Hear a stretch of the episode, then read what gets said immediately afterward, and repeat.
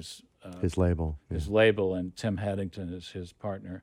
And we did some really uh, interesting movies. They were all wide releases. We did the first Insidious that became like a, a you know, it's now spawned like a whole universe. if you think about it, with James Wan.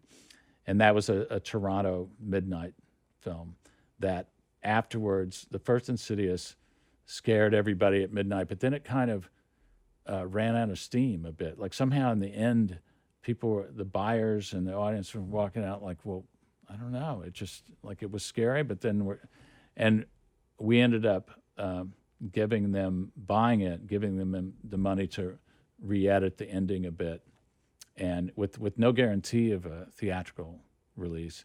But then they did, and we tested it. and It went through the roof. It was, and it was really. And we also did a wonderful film, one of my favorites, called Drive which was uh, you know Refn's breakthrough film with Ryan Gosling, Yeah. and uh, you know it was it was it was great, very controversial. You know, uh, you know we we went wide and sort of. Uh, there was a lot of elements of a Fast and Furious to that movie, but it was uh definitely a Refn, you know, movie, you know, with with very little dialogue and you know interesting tone and music, and it caught on and had just amazing sort of. Uh, Ryan was known, but this really put him, you know, out there.